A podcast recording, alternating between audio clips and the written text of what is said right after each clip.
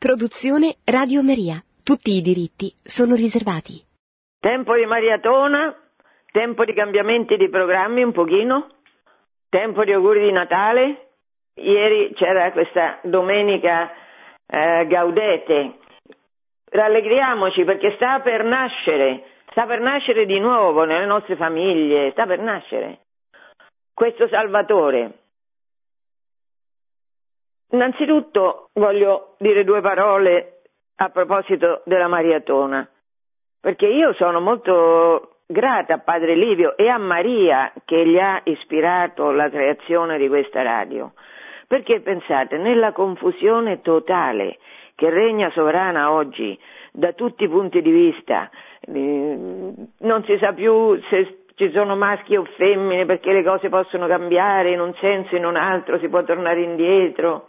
Leggevo una notizia ieri che un uomo ha partorito un figlio sono andata a vedere come fosse stato possibile se la scienza, cosiddetta scienza, avesse potuto produrre questo miracolo. È successo che c'era una donna che ha partorito un figlio, poi si è fatta operare, ha cambiato il sesso, quindi quel figlio adesso è figlio di una donna o è figlio di quella donna che è diventata uomo. In questo senso si poteva, per dire, questo per dire cosa? Per dire che nel dramma della confusione, dello sconcerto provocato da Satana che si è insinuato in tantissime coscienze anche di uomini di potere, anche di uomini di potere di Chiesa, in questo dramma Radio Maria è un'ancora, è un'ancora, è un'ancora di speranza, è un'ancora di salvezza, è un'ancora di verità, perché siamo fatti per conoscere la verità. Questo desiderio ci ha messo Dio nel cuore e fino a che non conosciamo la verità non siamo liberi, la verità ci fa liberi. Dice Gesù, giustamente. E, e, il mondo moderno si è scordato questa quisquiglia della verità, se l'è scordata. Ciascuno ha la sua, ciascuno produce la sua, con i suoi desideri e le sue fisime, le sue fantasie. Quella è la verità. Però siccome il cuore dell'uomo ha bisogno di Dio, mi ricordo che quando quel pazzo che era pilota della Lufthansa ha fatto schiantare contro un monte tutti i passeggeri dell'aereo che, che dirigeva, ve lo ricorderete, è stato un dramma. E là eh, è un, piccolo particolare che quasi nessuno ha ricordato, ma insomma mentre stavano per schiantarsi tutti hanno gridato Dio, cioè abbiamo questa impronta nel cuore Facciamo di tutto per scordare Dio e per vivere secondo le nostre speranzielle quotidiane che si realizzino o non si realizzano, se non si realizzano ne facciamo subito altri piani, facciamo di tutto, però quando è, al dunque, quando ci sono e ci sono momenti veramente difficili, allora questa realtà di Dio torna a parlare dalla nostra coscienza, dal nostro cuore. E per grazia di Dio noi abbiamo attraverso Radio Maria un aggancio, un'ancora sicura, un'ancora sicura perché Padre Livio mh, mm, ha fatto una cernita delle persone, ha chiamato persone su cui poteva sulla cui fede, sulla cui ragione poteva fare affidamento. Quindi voi che avete ascoltato, che ascoltate Radio Maria da tanto tempo, siete stati eh, anche, diciamo, inavvertitamente formati. E essere formata, formati è una grazia, per esempio, tutti voi siete andati a scuola e, e io non so se qualcuno di voi ha un ricordo di un professore o di una professoressa che lo hanno aiutato a crescere.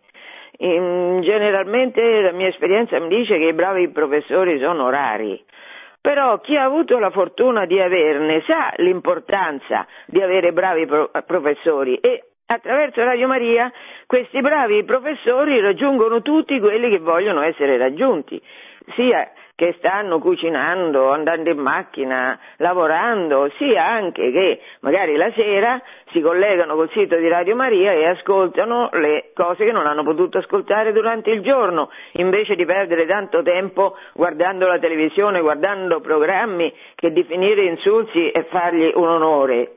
Allora, ehm, per santificare il tempo, che il tempo è un dono che Dio ci ha fatto, non lo possiamo buttare così.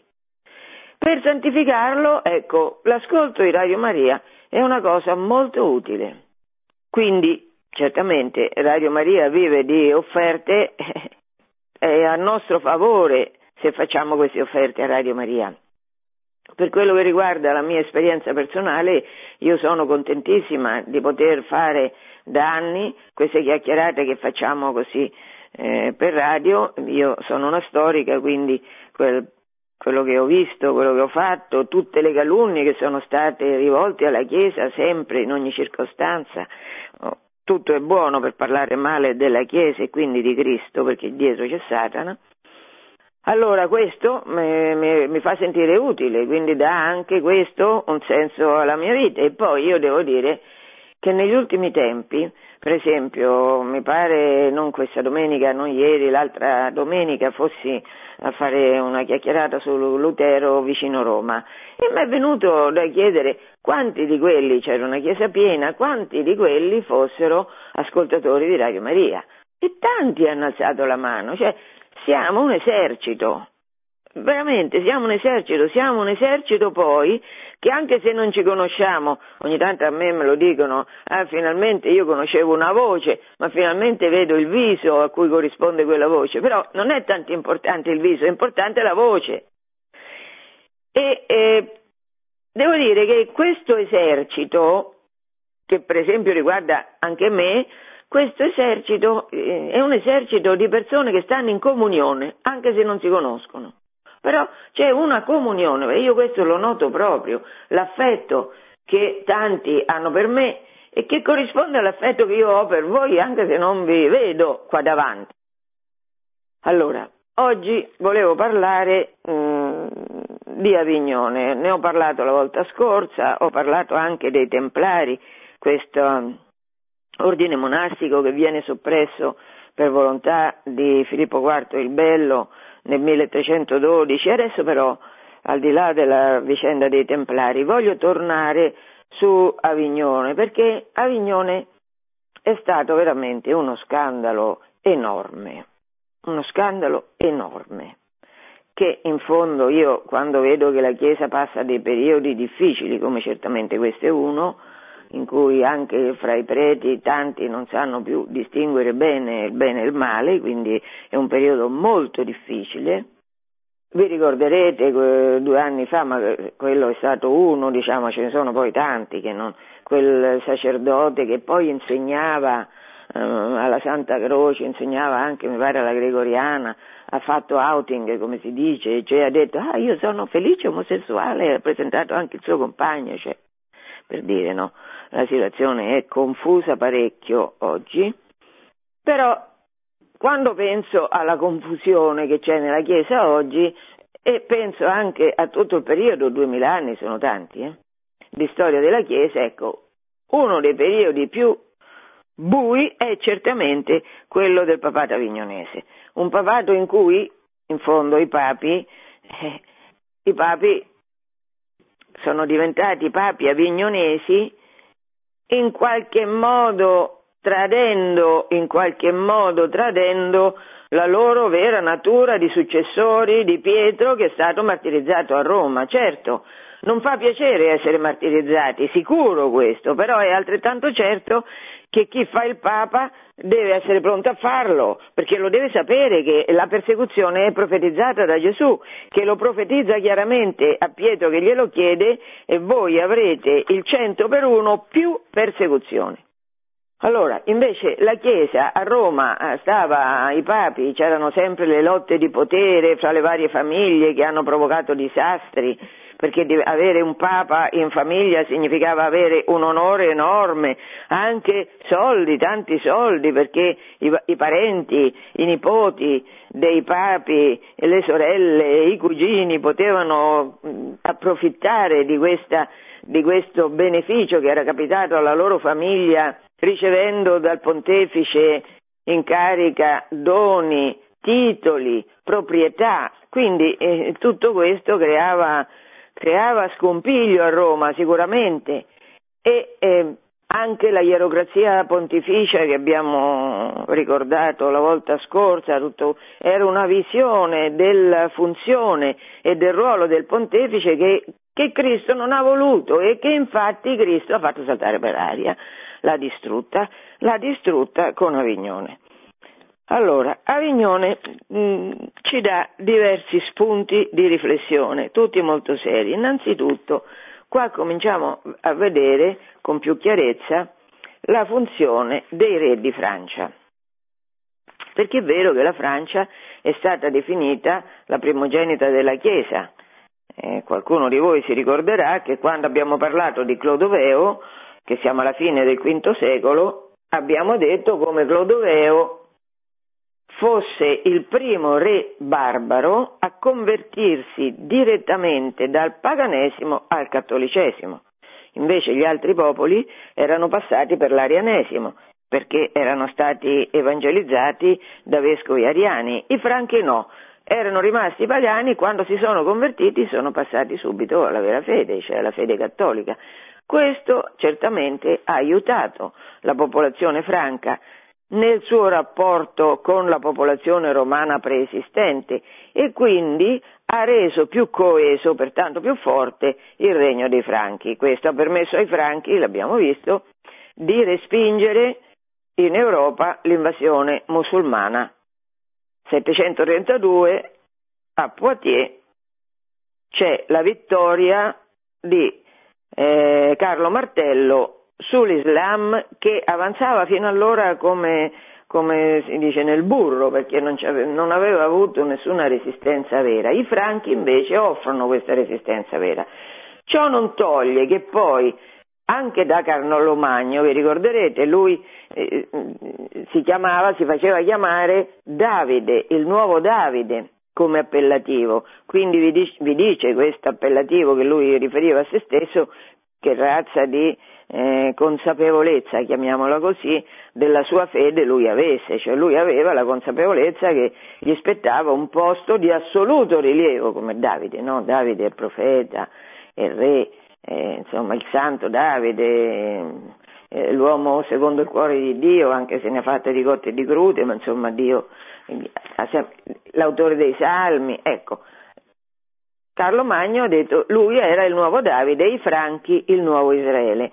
Continuando su questa tradizione di orgoglio terribile che ha la stirpe eh, prima dei Carolingi e poi, de, mm, e poi dei Capetingi, si arriva a Filippo IV il Bello, siamo alla fine del 1200. Filippo IV è convinto di avere proprio come appartenente alla famiglia dei Capetingi un qualche particolare privilegio di infallibilità, cioè proprio lui, in quanto è re e della stirpe di questi capetingi, lo dice in latino, semper diretrix veritatis extiterit regia domus nostra, cioè sempre nella nostra casa regia, regale, c'è sempre stata una consonanza particolare con la verità. Ecco, e um, quelli che stanno a corte di un uomo che ha questa consapevolezza non fanno che aumentare la convinzione del re di essere proprio in qualche modo davvero l'unto del Signore, la persona e il regno di cui c'era bisogno per portare pace e giustizia. E così, per esempio, ne cito uno, Pierre Dubois, perché a corte, come sapete, a corte sempre, come adesso, mm, vicino agli uomini di potere, ci sono persone che eh, sono, mm, come li vogliamo chiamare, mi viene in mente un nome volgare, ecco, non uso un nome volgare, ma insomma, quelli che, eh, che, considerano proprio dovere esaltare il principe di turno, Certamente perché? Perché poi dopo il principe di turno esalterà te, perché normalmente i principi non hanno piacere che qualcuno li critichi, no? Se qualcuno li critica, questo qualcuno fa una brutta fine, invece se qualcuno dice oh, tu quanto sei bravo, certamente, qua in questo caso la Francia, allora che diceva questo giurista della corte di Filippo IV? Pierre Dubois, diceva che la Francia da tutti i punti di vista, anche climatico, pensate, anche climatico, per una particolare congiunzione degli astri, anche per, da questo punto di vista alla Francia conveniva ospitare le massime autorità viventi sulla terra, vale a dire il Papa e il Re. in questo momento, lo dicevo l'altra volta, l'impero è in grave difficoltà. E poi anche arrivano ad affermare che Avignone da un punto di vista geografico è centrale, sta proprio al centro della terra, non so come abbiano fatto queste misurazioni, ma così dicevano. E certamente erano convinti che tutto il popolo francese fosse il nuovo Israele. Questo è il contesto che rende possibile una cosa abominevole. Il, il Papa che lascia Roma e che trasferisce la sua sede ad Avignone. È una cosa abominevole perché, eh, perché Roma è l'urbe, Roma è la città mondo, Roma è il posto dove tutti si sentono a casa loro, tutti, perché è l'unico posto al mondo dove la, il nazionalismo, lo spirito di parte non è giustificato come invece è evidente che è proprio il nazionalismo e lo spirito di parte che trionfano nella sede avignonese, spostando il papato ad Avignone. Tanto è così, pensate, che tutti i papi che dal 1305, quando comincia il regno di Clemente V, Bertrand Regot, vescovo di Bordeaux, che poi trasferisce la propria sede nel 1309 ad Avignone, quindi dal 1305 ad Avignone nel 1309 al 1377, sono circa 70 anni, tutti i papi sono francesi, cioè qua è la Chiesa di Francia che fa finta di essere la Chiesa mondiale, la Chiesa romana così chiaramente non è. Se tutti i papi sono francesi, quasi tutti i cardinali sono francesi.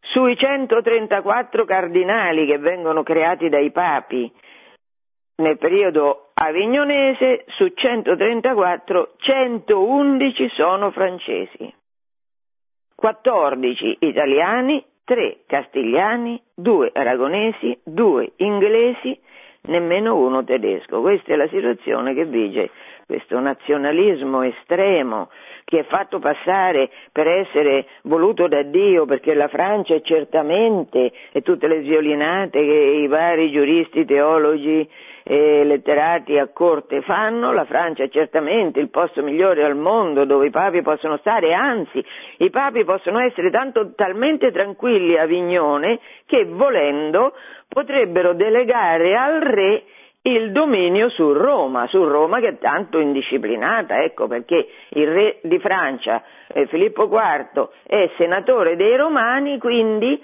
perché no? Filippo IV avrebbe benissimo potuto svolgere le funzioni di re a Roma a posto del Papa, il Papa invece a Avignone tranquillo si poteva, si poteva occupare serenamente di tutte le questioni che riguardavano il potere tempo e spirituale. Così ovviamente non è, tanto così non è che è lo stesso potere spirituale del Papa, vale a dire il controllo sugli ordini religiosi che viene messo in dubbio da parte di Filippo IV, come dicevamo la volta scorsa, eh, raccontando la vicenda dei Templari. Comunque, così non è. Questo è il contesto in cui il Papa si trasferisce, tutti i francesi si trasferisce ad Avignone e qua cominciamo a vedere, perché insomma la rivoluzione francese nel 1789 scoppia in Francia, ma scoppia in Francia non è che è un caso perché scoppia in Francia, non è scoppiata da un'altra parte, è scoppiata in Francia. E perché è scoppiata in Francia? Perché c'è una serie storica, lunga, annosa, di eh, comportamenti dei re di Francia che sono stati molto riprovevoli. E questo è, quello di Filippo IV è certamente uno dei primi e più significativi, perché l'idea di spostare il papato da Roma per portarlo a casa propria è veramente un'idea blasfema. Allora, durante questo periodo il tipo di governo che faranno i papi avignonesi è un governo caratterizzato da un assolutismo, una centralizzazione totale. Questi eh, per esempio, i benefici maggiori, che vuol dire i benefici maggiori? Mm, vi dicevo, mi pare la volta scorsa, che la Chiesa sempre ha collegato agli uffici, cioè agli incarichi religiosi, dei benefici, vale a dire delle proprietà, delle rendite, che rendessero possibile svolgere la propria missione alla persona che era incaricata di quell'ufficio. Allora c'erano uffici, per esempio quelli di vescovi di località particolarmente importanti o anche di abati e di abbazie famose, questi erano titolari di benefici ricchissimi perché tanta gente aveva dato loro soldi, decimi, quindi erano molto ricchi. Allora il papato ad Avignone decide che i titolari di questi benefici maggiori e anche dei grandi vescovati non debbano essere scelti come secondo la tradizione dalle, dai capitoli delle cattedrali e dai capitoli dei conventi, ma sia il Papa direttamente che li sceglie. Eh, questo è un accentramento enorme che non c'era prima. Oltre a questa piaga nazionalismo-accentramento ci sono altre due piaghe che caratterizzano Avignone che sono il fiscalismo e la commenda, cioè il Papa ha bisogno di soldi perché per domare Roma, che naturalmente quando il Papa non c'è a Roma succede di tutto, di più, c'è una, una rivolta repubblicana, le famiglie l'une contro l'altra, insomma. E quindi c'è bisogno di un esercito per domare le rivolte. Lo farà Albornoz, che riempirà lo Stato della Chiesa di tanti castelli bellissimi, per esempio quello di Spoleto. Riporterà pace Albornoz a metà del XIV secolo nello Stato Pontificio. Comunque certo questo richiedeva soldi. Allora, loro che cosa hanno pensato? Hanno pensato di tassare ogni, ogni eh, manifestazione della vita ecclesiastica, dai sacramenti, dalla concessione dei sacramenti alla concessione dei, dei vari uffici. Quindi il Papa nominava vescovi, cardinali, parroci, viceparroci, le persone che erano in grado di anticipare il, il risultato, i soldi del beneficio di un anno. Quindi diventano vescovi, arcivescovi, cardinali, parroci solo persone abbienti, solo persone che possono pagare.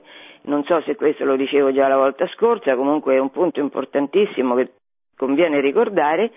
E siccome le persone che possono pagare possono pagare non solo possono comprare la, il titolo di un vescovato, ma possono comprare tanti titoli di tanti vescovati perché sono ricchi e succederà che tanti ricchi diventeranno titolari di decine, quando non centinaia, di vescovati e di parrocchie.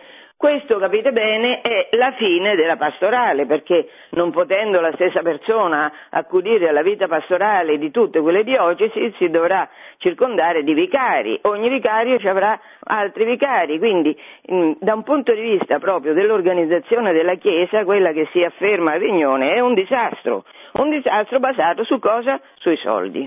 Basato sui soldi e basato sul nazionalismo. Quali sono le conseguenze di questo dramma? Faccio la pausa adesso e poi riprendiamo.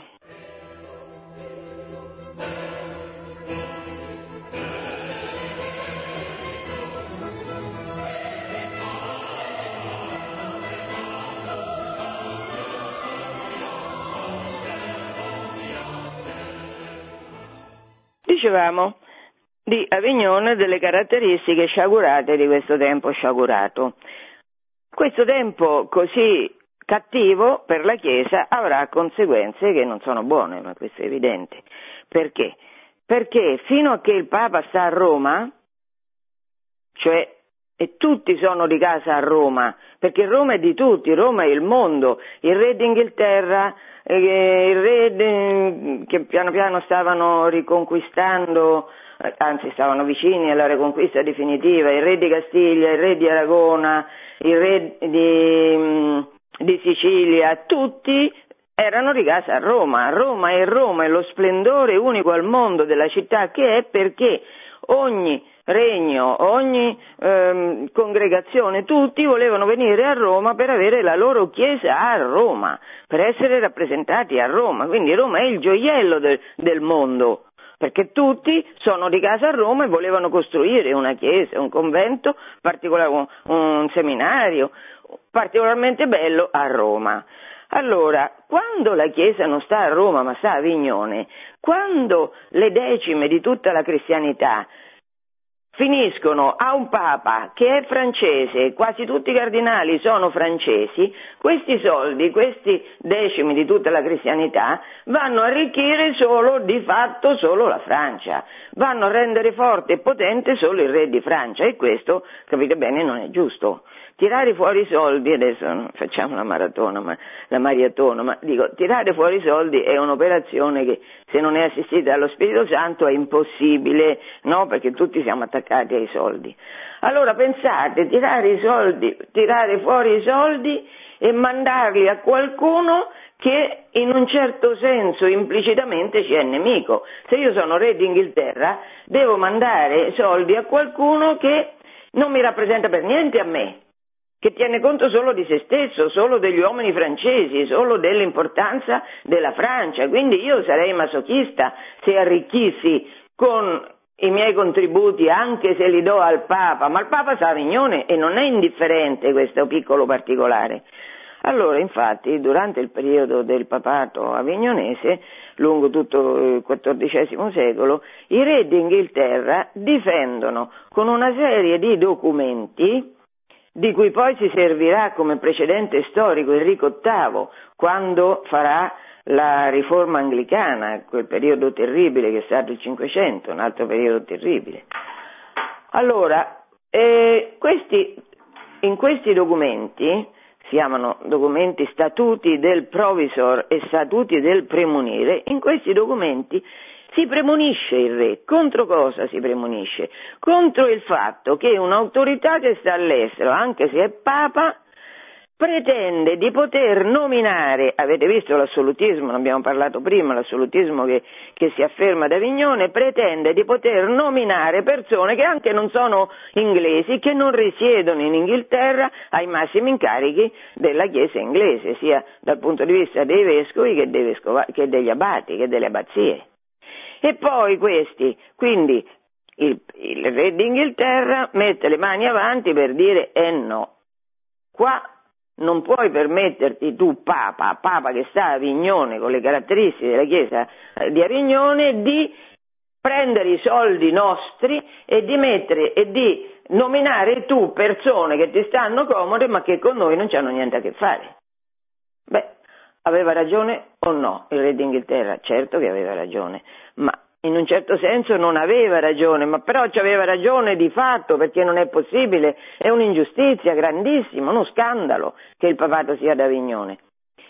Quindi, da questo punto di vista, l'Inghilterra che pure L'isola fedele era considerata perché l'evangelizzazione, ve lo ricorderete, l'evangelizzazione dell'Inghilterra la vuole, la, la, compiono, a parte i monaci che vengono dall'Irlanda che da poco evangelizzata, ma insomma per volontà del Papa, per volontà di Gregorio Magno partono i monaci che rievangelizzano l'Inghilterra tornata pagana dopo le invasioni degli Angli e dei Sassoni e di tutte le altre tribù barbare che si sono riversate su quei territori romani. Pertanto la Chiesa d'Inghilterra è sempre stata particolarmente grata a, al papato, al pontefice romano ed è stata sempre la Chiesa d'Inghilterra mh, obbediente, molto obbediente. Quando la Chiesa inglese evangelizza attraverso Winfriedo e attraverso Bonifacio i germani, quelli i sassoni che sono rimasti nel continente, quando lo fa, lo fa in strettissima comunione con Roma, perché Bonifacio, lo, lo, lo ripeto in continuazione, io non, voi dice quando il suo lascito spirituale è dovete sempre fare tutto in comunione con Roma. Quindi, e per di più, quando Guglielmo il Conquistatore, il normanno Guglielmo il Conquistatore, va dalla Normandia, di cui era duca, in Inghilterra e combatte la, ehm, e combatte la casa regnante dell'epoca, quando fa così, fa così col vessillo di Pietro, cioè il Papa che gli dice bene vai e riforma la Chiesa inglese. Che voglio dire con questo? Voglio dire che sempre, che sempre la Chiesa inglese, la corona inglese ha riconosciuto in qualche modo la primazia del vescovo di Roma, perché gli è stato... E a questo punto le cose sono cambiate però, sono cambiate perché il vescovo di Roma sta a Avignone, si chiama ancora vescovo di Roma, però sta a Avignone. Se il, in Inghilterra il re reagisce in questo modo, difendendo i soldi inglesi e difendendo le personalità inglesi dall'intromissione costante del Papa che sta a Avignone, che cosa deve fare l'imperatore? Dal 380 l'imperatore, impero romano, da Teodosio, l'imperatore ha un compito fondamentale, deve difendere dai nemici esterni barbari e dai nemici interni eretici la Chiesa romana perché la Chiesa romana è religione di Stato. Adesso il Papa sta a Avignone il, e l'imperatore che compito ha? Da questo punto di vista crolla la funzione in un qualche modo eh, anche particolare di unzione che ha l'imperatore rispetto a, a, alla società di cui la parte fondamentale è rappresentata dai cristiani. Quindi che fa l'imperatore? Cioè, il Papa che se ne è finito a Vignone, che di fatto fa quello che vuole il re di Francia, e lui qual è il suo compito? Perché si chiama imperatore? Capite che, che gli, gli, è vero che l'impero in quel periodo stava in grande difficoltà, in grandissime difficoltà, è anche vero che il Papa con questa scelta gli, eh, come si dice, gli toglie l'erba dai, dai piedi, cioè gli fa franare tutta la costruzione che durante il millennio era rimasta del compito dell'impero, il compito in qualche maniera anche religiosamente importante dell'imperatore, che questo non ha più nessuna funzione. E allora, essendo così le cose, succederà che alla corte imperiale, in questo periodo, i primi decenni del XIV secolo, regna Ludovico il Bavaro, e Ludovico il Bavaro si circonderà di eretici. Primi fra tutti Marsilio da Padova e Occam francescano. Perché? Eh, perché dovrà giustificare che cavolo di potere c'ha lui, da dove gli viene questo potere che c'ha lui. Perché il Papa non lo incorona più, ovviamente, il Papa sta in Francia, non lo incorona più, quindi chi è dov'è la base dell'autorità dell'imperatore? Allora, si dirà che, eh, che la base del potere imperiale non viene dall'alto, Dio, Cristo, Papa, ma viene dal basso, cioè viene dal popolo. E qua eh, capite bene che qua eh, le, le, rivoluzioni, le varie rivoluzioni sono dietro l'angolo, anche se ci metteranno un po' di tempo per realizzarsi, no? E però questo potere viene dal basso, quindi l'imperatore comunque è legato a Roma perché lui è sacro romano imperatore, quindi già il nome stesso, i, i nomi sono importanti perché i nomi designano la funzione, la caratteristica delle persone. Vi ricordate che quando mm, Mosè glielo chiede a Dio, dimmi il nome, dimmi il nome, è importantissimo sapere il nome delle persone a cui ci rivolgiamo, perché il nome è l'essenza della persona in qualche modo. Allora, la, eh, lui si chiama Sacro Romano Imperatore, quindi va a Roma ma si fa incoronare da un'autorità espressione cosiddetta del popolo, Sciarra Colonna, lo incorona imperatore, questa famiglia Colonna che già abbiamo visto la volta scorsa avere avuto un ruolo importante nella crisi serissima con Bonifacio VIII del papato a Roma. E poi il potere viene dal basso e per di più chi è la vera causa di tutte le guerre, di tutte le difficoltà che ci stanno al mondo? Si affermerà la tesi che la vera, pausa, la vera causa è il papato e quindi Marsilio da, da Padova che farà? Scriverà un testo che si chiama Defensor Pacis, cioè difensore della pace. Chi è il difensore della pace?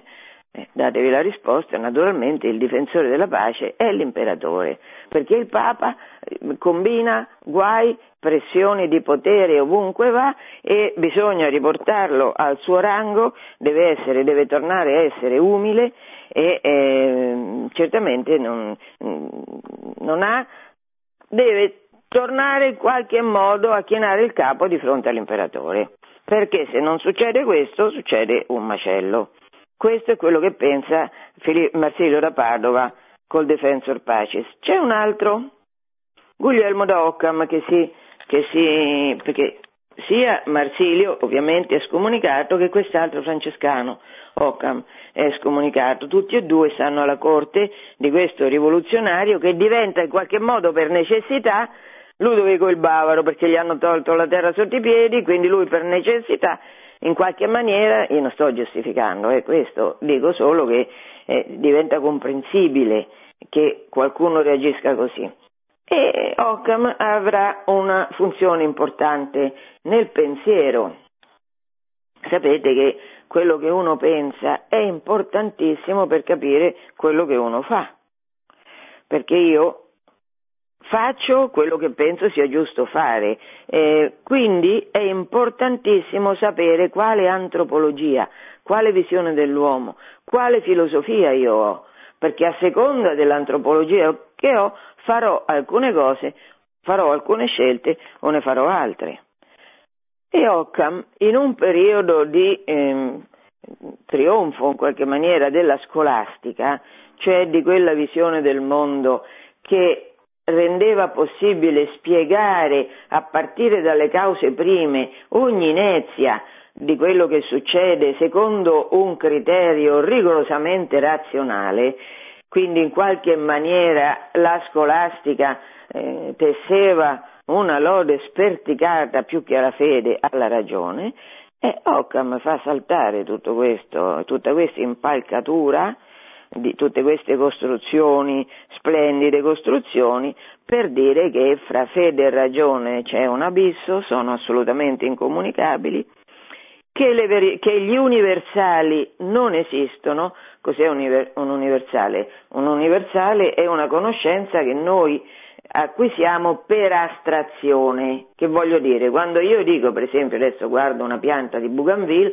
dico pianta di Bougainville, ho in mente, e voi che ascoltate questa parola, una pianta di Bougainville, che non è la pianta di Bougainville che vedo io qui davanti, però avete l'idea della pianta di Bougainville. Ecco, eh, secondo Occam, queste idee, queste universali che sono fatte astraendo dal particolare e arrivando all'universale, cioè a ciò che accomuna quelle realtà di uno stesso tipo, questo, tutto questo non esiste, non può esistere, la ragione l'unica cosa che fa è conoscere il dettaglio, è conoscere l'individuo. Questa, questo trionfo di questa visione filosofica che si chiamerà nominalismo cioè ai nomi non corrispondono, non corrisponde la realtà, cioè l'esatto contrario di quello che dicevo prima, no? I nomi in fondo li diamo per convenzione, non è detto che a questi nomi corrisponda la realtà, come gli universali. E quindi questo però, capite che in fondo in fondo significa mettere in dubbio che l'uomo sia fatto immagine e somiglianza di Dio perché se siamo fatti immagine e somiglianza di Dio, la nostra ragione è anche capace di ragionare e di arrivare ragionando alla verità. Mm, a questo riguardo c'è la, la Sapienza, il libro della Sapienza, la lettera ai Romani, che abbiamo commentato più volte, che lo dicono chiaramente, cioè che è ovvio che l'uomo, che la ragione dell'uomo, a partire dall'esperienza, può arrivare a formulare verità assolute, come certamente è l'esistenza di Dio, perché che Dio esista non è il frutto di una fantasia, è il frutto di un ragionamento anche. E con questa visione invece di Occam eh, tutto questo salta, come salta, la, completamente salta la funzione del Papa, perché eh, Occam pensa che eh, il Papa dice la verità è nella Chiesa, ma la verità può essere anche, la può esprimere anche una vecchina che nessuno sa chi sia. La funzione del Papa è irrilevante, non conta nulla. E ehm, questo capite che anche questo in qualche modo ha una realtà dalla sua, che è questo cavallo avignonese scandaloso, che in qualche modo rende plausibile questa filosofia di Occam che altrimenti tutti avrebbero rifiutato in blocco. Da questa realtà viene fuori poi a metà del secolo, a metà del XIV secolo, con Carlo IV di Boemia, 1356, la cosiddetta bolla d'oro. Chiamata bolla d'oro perché è una bolla che scioglie tutti i conflitti, vorrebbe sciogliere tutti i conflitti perenni che ci sono stati fra l'autorità dell'imperatore e quella del Papa. Perché è vero che il Papa senza la forza dell'imperatore questo non è più vero nel 300 perché la forza ce l'ha il re di Francia, non ce l'ha l'imperatore, però è vero che senza la protezione dell'imperatore il Papa non va da nessuna parte, è altrettanto vero che senza l'incoronazione da parte del Papa l'imperatore non diventa imperatore. Quindi si prende il toro per le corna Carlo IV prende il, per, il, toro per le corna, il Papa si fa proteggere dal re di Francia, bene, il che vuol dire che non, l'elezione dell'imperatore non avrà più niente a che vedere con il Papa. La carica dell'imperatore è elettiva e saranno sette grandi elettori così chiamati ad eleggerlo. Questi grandi elettori sono quattro laici, tre ecclesiastici. I tre ecclesiastici sono i, ve- i vescovi di Colonia, Magonza e Treviri. In questo modo la decisione di Carlo IV in qualche maniera scinde da Roma l'impero che non sarà più di fatto sacro romano impero ma sarà un impero tedesco perché ormai diciamo, la, la, sua funzione è sciolta dalla protezione della città di Roma che invece era stata tipica proprio della funzione sia dell'impero romano che più tardi del Sacro Romano Impero. Oggi volevo parlare di Caterina, non ce l'ho fatta perché oggi abbiamo avuto meno tempo. La prossima, perché ogni volta che c'è una, un, un periodo difficile come questo, a me piace, perché Dio ci dà speranza, parlare di santi, di grandi santi che ce ne sono. Ecco, avevo pensato di parlare di Caterina, eh, ci avremo più tempo la prossima volta per parlare di Caterina. Buon Natale a tutti, un santo Natale a tutti, ci risentiamo se Dio vuole il terzo lunedì di gennaio. Arrivederci. Produzione Radio Maria. Tutti i diritti sono riservati.